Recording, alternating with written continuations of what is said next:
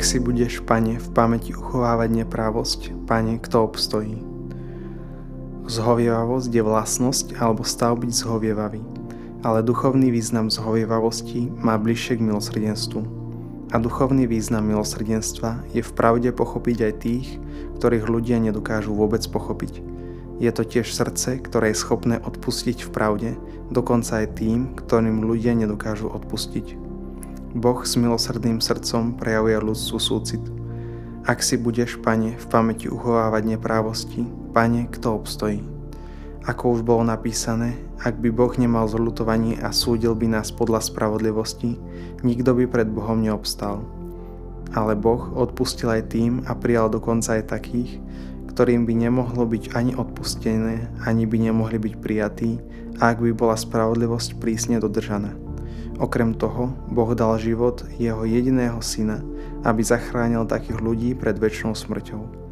Vzhľadom na to, že sme sa stali Božími deťmi vierou v Pána, Boh chce, aby sme kultivovali toto milosrdné srdce. Z tohto dôvodu Boh hovorí, buďte milosrdní, ako je milosrdný váš Otec.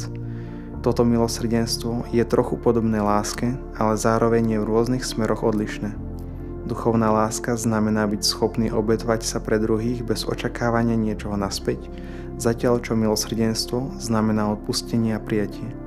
Konkrétne to znamená byť schopný prijať a objať celého človeka a nechápať ho nesprávne alebo necítiť k nemu nenávisť, aj keď nie je hoden žiadnej lásky.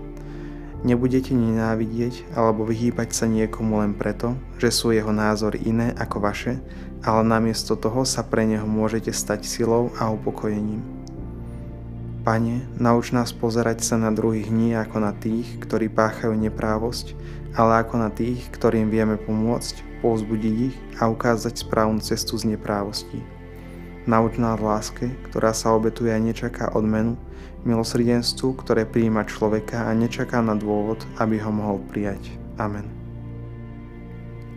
Vidím v človeku obraz pána alebo toho hriešnika. Učím sa druhých príjmať alebo v sebe razím názor predsudkov. Ako by som sa zachoval ku vlastným nedostatkom? Odpustil by som ich alebo sa potrestal? Skúsi dnes urobiť záväzok, že ľudí, s ktorými si v bližšom kontakte a máš voči ním predsudky, spoznáš viac a pravdivosť svojich predsudkov preskúmaš.